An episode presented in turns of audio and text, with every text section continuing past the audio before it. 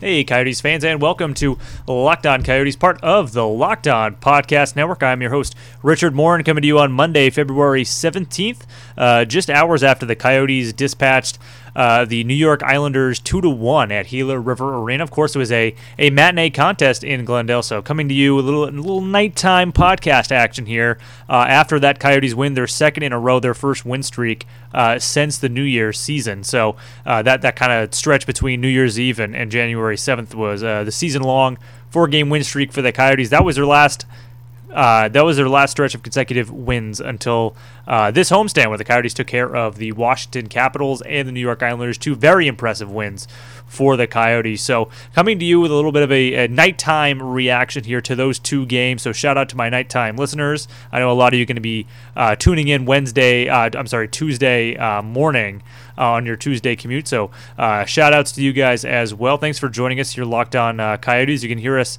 anywhere you get your podcast. We're, we are free to listen on whether that's Megaphone, iTunes, Apple, Spotify, Google Play, uh, you name it. You can also listen to us sports.azcentral.com. That's where I cover the Coyotes uh, in print and video format as well. So if you feel like you just can't get enough of me, you can uh, catch me over there as well. But of course, we're here talking Coyotes, and really, I, I, think I think the main thing, my main takeaway right now is is that the Coyotes may finally be taking flight. I think they may finally be hitting that stride and, and going on that big run that they have needed all season. And really, all teams in the Pacific Division, all teams that are still in this race, have been looking for this break. They've all been looking for the same thing. They need to go on a run.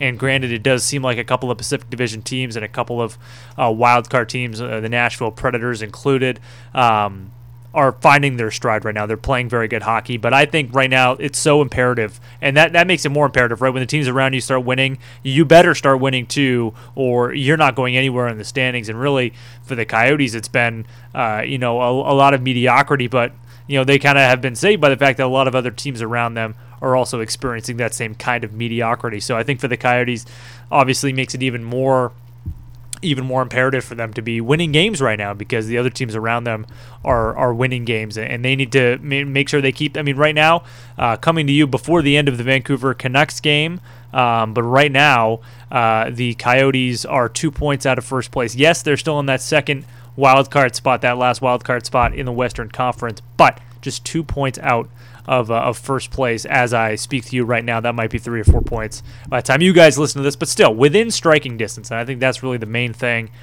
Those two big wins against the Capitals and Islanders would have been really easy for the Coyotes to lose both of those games, in my opinion. Capitals entered the game as as the best road team in the NHL, and I thought the Coyotes played one of their best games of the year. Antti Raanta was fantastic, and the Coyotes got a really big win. And then the matinee against the Islanders, I thought was interesting for you know maybe another reason, and that was really just I thought Antti Raanta played played well again, but Coyotes played really well defensively. They were real tight, and the Islanders played a really good game. I thought they seemed a little snake bitten, um, kind of seemed like it was a little bit challenging for them at times to put the puck in the net. They hit a lot of posts, but uh, the Coyotes were were lifting sticks. They were boxing guys out and kind of just doing those little things and those details that Rick Tocchet talks about. Uh, and that that was really the key for me. And I think again, you, you you look at those, look at the details, and look at all four lines. I mean, you're, you're starting to see that Clayton Keller line, Keller, Schmaltz, and Kessel. You know, they're moving their feet, they're producing. Clayton Keller scored his first goal since January 4th uh, on Monday, and then you just have those little things, right? You kind of have um, kind of have those th- those little moments and, and those kind of uh, reactions uh, that kind of show you that the Coyotes are, are really starting to hit on all cylinders right now. And those are all the ingredients that I think we're looking for in the Coyotes finding finally hitting that big run that we've been waiting for them to to get on. Finally hit that big run. And I asked Rick Tocchet after Monday's game, do you feel like this team is finally about to go on that run? This was his answer after Monday's game. Rick, two, two big wins here against two teams that are pretty good on the road. And I mean, how, how, are you feeling at this point? Do you feel like you might be starting to build something and get on that run that I know you've been looking to get on this year?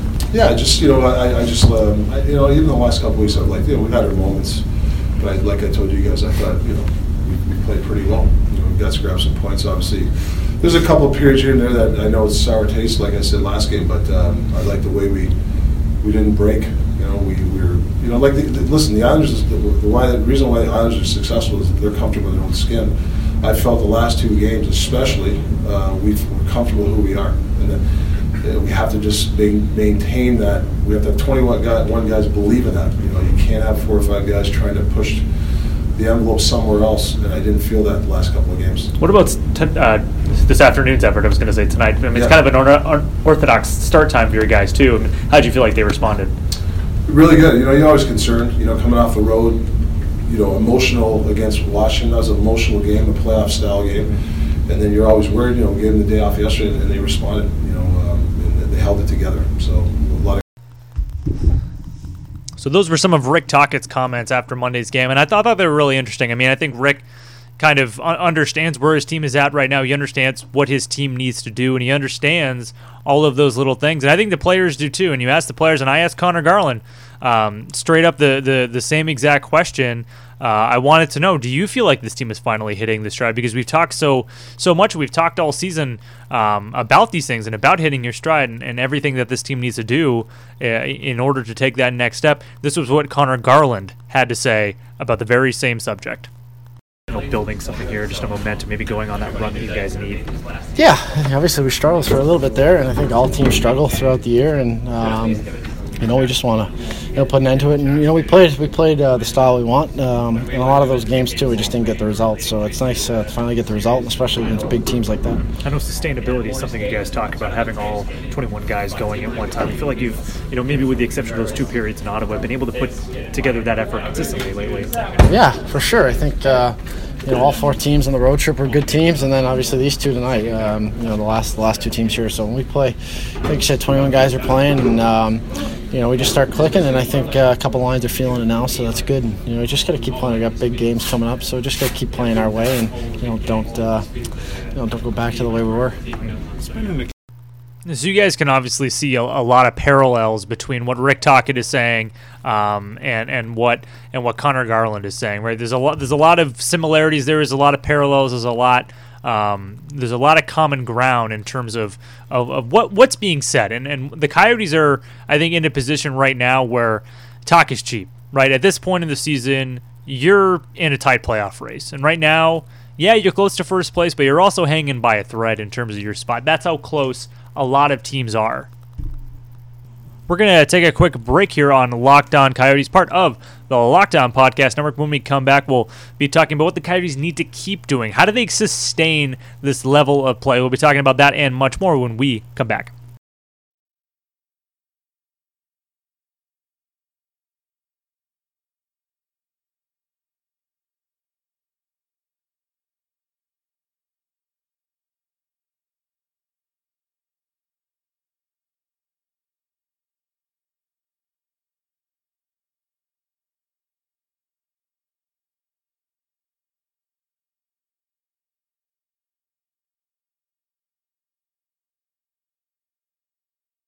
All right, and welcome back here to Locked On Coyotes, part of the Locked On Podcast Network. I am your host, Richard Morin.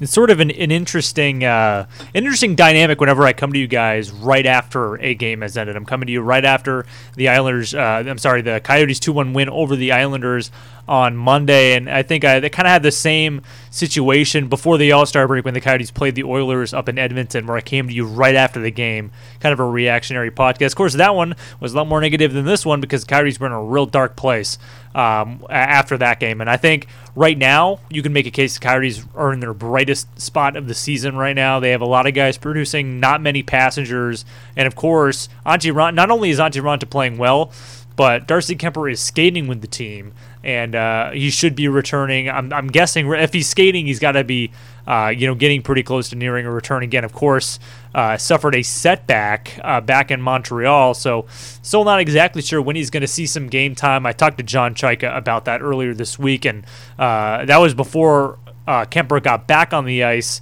and he was on the ice um, on on uh, Saturday's morning skate before the uh, the Washington Capitals game. Kuemper was on the ice, and so I think I talked to Chayka on Friday, and uh, Chayka still wasn't sure if Kuemper was going to be able to, to practice. wasn't sure the, the timetable, but uh, certainly bodes well um, that Kuemper was able to get on the ice. So but I think this is the time of year, and you know maybe a, a, lot of people soured on Raanta, or a lot of people maybe didn't have a ton of faith in Antti Raanta, weren't quite sure.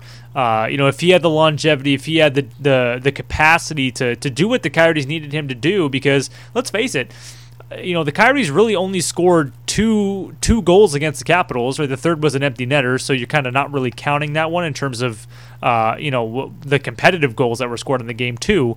And then in uh, the Islanders game, it was another two goals. So two goals and two goals. Uh, that's not going to win you a ton of games, but the Coyotes have been getting really, really good goaltending from Monty Raanta, and that's been allowing them to, to keep the edge in these games, even against really good teams.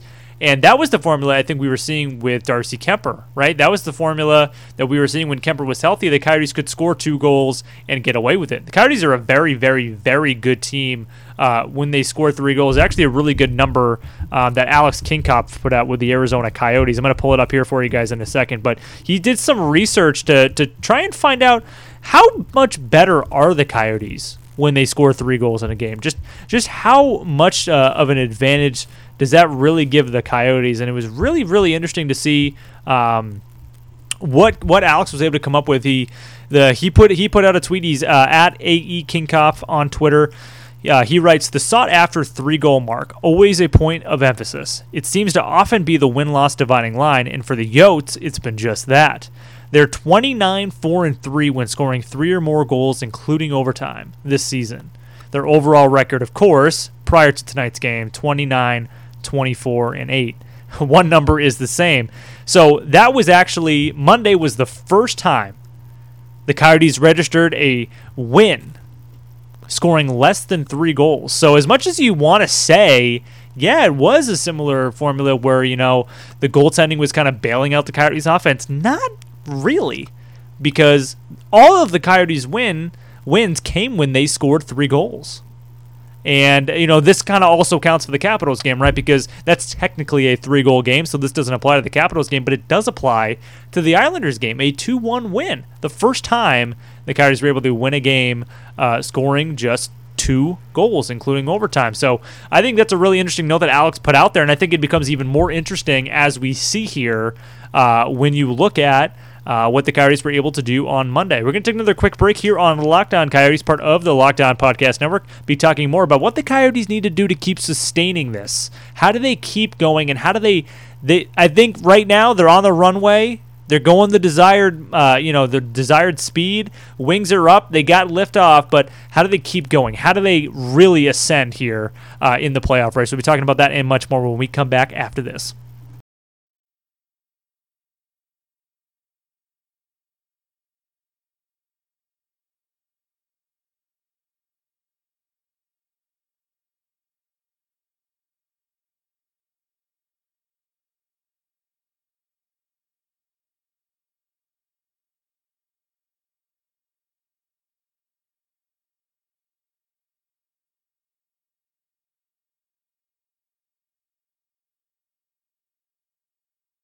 All right, welcome back to Locked On Coyotes. I am Richard Morin, and of course, coming to you guys after the uh, the win over the Islanders by the Coyotes. Uh, and I think the other thing I really want to mention here is Conor Garland scoring his 20th goal uh, of the season. You heard from Conor uh, earlier on in the program about the Coyotes maybe taking flight here, finally hitting their stride that we've been talking about.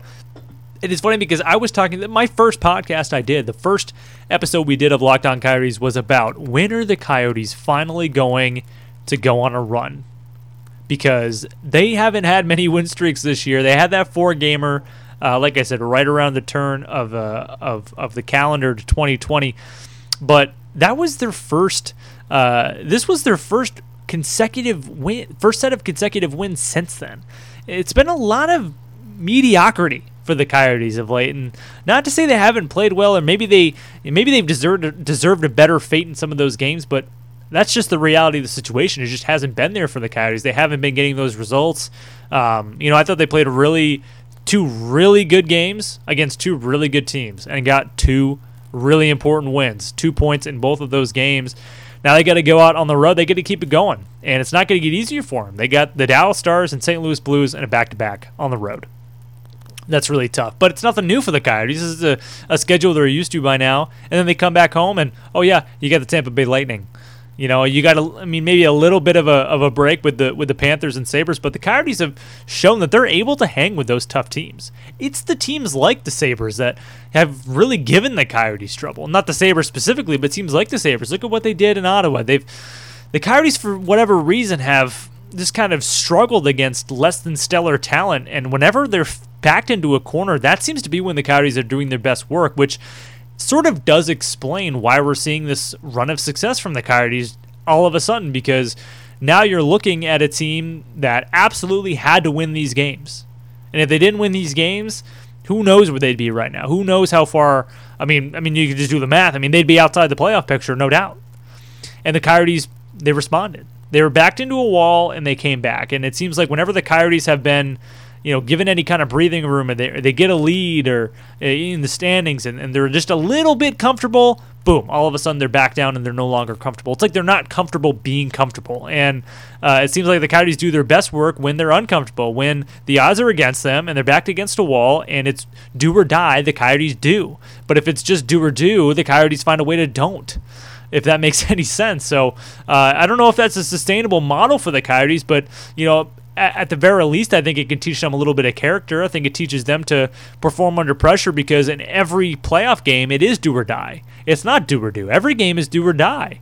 Um, and maybe that will bode well for the Coyotes if they do get into the playoffs, and maybe it'll bode well for the Coyotes in those uh, in those important games that we're expecting the Coyotes to be playing in March um, and, and down the stretch as they try to grab one of those wild card spots or perhaps finish in the top three in the Pacific. I think all of those games are going to be extremely important. The Coyotes still play the Vancouver Canucks three more times each one of those games is going to have a do or die feel to it. You have to think that based on what the Coyotes have been able to do this year, they're going to show up for that game because there's been very few important games that the Coyotes haven't showed up for. The one, I, the only one I can think of is that Edmonton game before the All Star break. That was a really important game that the Coyotes didn't show up for. Other than that, there haven't been many no shows for big games against big opponents most of the Coyotes' no shows or less than stellar performances have really come against uh, underwhelming teams. So I think that's that's really been my main takeaway uh, with the Coyotes so far, and I think how do they keep this sustainable? How do they keep it going? I just think you, you need to find a way to keep all, all 21 guys moving, right? I mean, I think there's been a lot of games where you've had four or five passengers. There's been a lot of games where maybe you haven't had good goaltending, and I know that's a lot to ask for, but it's just the way the Coyotes are built. I think what you've seen over the last honestly, I'll say several games because I think only part of that Ottawa game was really bad. But I think the Coyotes played really well in Boston, in Montreal, in in Toronto for parts of that Ottawa game, and then both home games. Uh, that's six. That's six games of almost consistent. You know, play. I mean, really, it was really consistent. Maybe just one, one or two periods that the Coyotes didn't like. And then I say, if you can go five and a half games playing that way, maybe you have something there. Maybe you really have something there. Maybe that's what you need to take that next step. Maybe that's what you need uh, to to sort of get that groove and find that rhythm and hit that stride that we just haven't seen the Coyotes hit. But we'll see if they can keep it going against some tough opponents on the road. Of course, we'll be coming to you with a brand new podcast after uh, those two games on the road wrap up, and we'll preview uh, the big, tall task at hand the Coyotes are going to have uh, when the Tampa Bay Lightning come to town. But that's all I got for you guys today. Uh, I've been Richard Morin for Locked On Coyotes, and I'll talk to you guys next time.